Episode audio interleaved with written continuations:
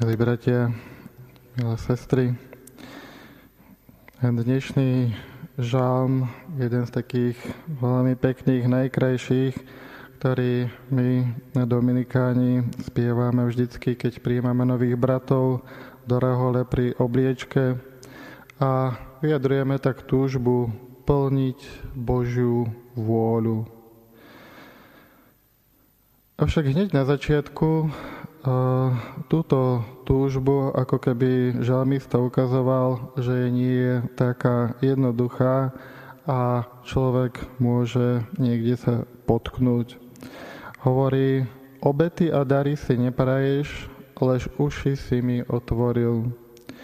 Čo chce vlastne s tým povedať? Na jednej strane sú to obety a dary, ktoré sú legitímnym vyjadrením náboženskosti izraelského ľudu. A potom hovorí, že toto možno nestačí, alebo výslovne si to Boh neželá, ale chce niečo iné, chce otvorené uši. Takým spôsobom možno práve naznačuje alebo poukazuje na nebezpečenstvo nielen a nášho povolania, ale aj náboženstva ako takého, kedy vlastne určité legitímne formy a úkony, ktorým vyjadrujeme svoj vzťah z Bohu, sa môžu nejakým spôsobom zvrátiť. Alebo ináč povedané, môžu sa zúžiť na malé svety, ktoré, sa vystačia, ktoré si vystačia same o sebe. Môžeme prinášať obety, môžeme prinášať rôzne dary, a predsa nemusíme robiť to najhlavnejšie a to mať otvorené uši pre Božiu vôľu.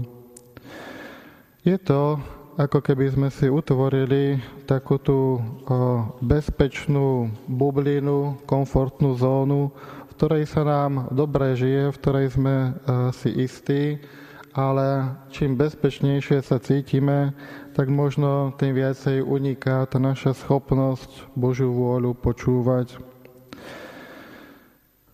Takých bublín, komfortných zón si môžeme robiť v živote v rôznych spôsoboch a v, roz, v rôznych módoch.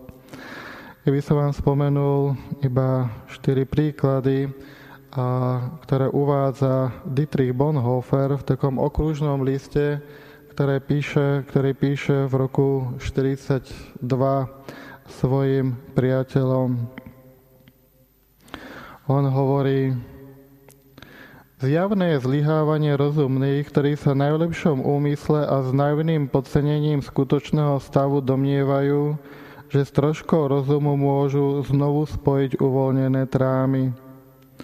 Vo svojej krátkozrakosti chcú byť spravodliví na všetky strany, a tak sú drvení vzájomne sa stretávajúcimi silami, ktoré narážajú na seba bez toho, aby čo, čokoľvek dosiahli.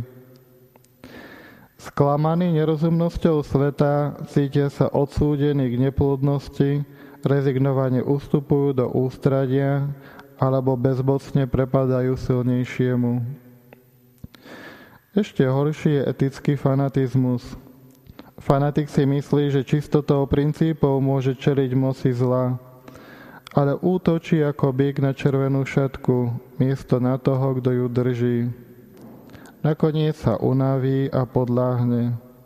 Zapletie sa do nepostatného a vbehne chytrejšiemu do pasce.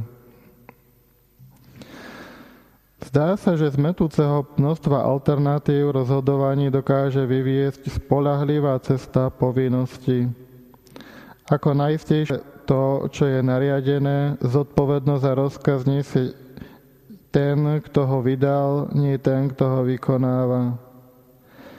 Kto sa však obmedzí na konanie povinnosti, nenájde nikdy odvahu k činu na vlastnú zodpovednosť. A jedine taký čin môže dosiahnuť zlo, zasiahnuť zlo v centre a premôcť ho.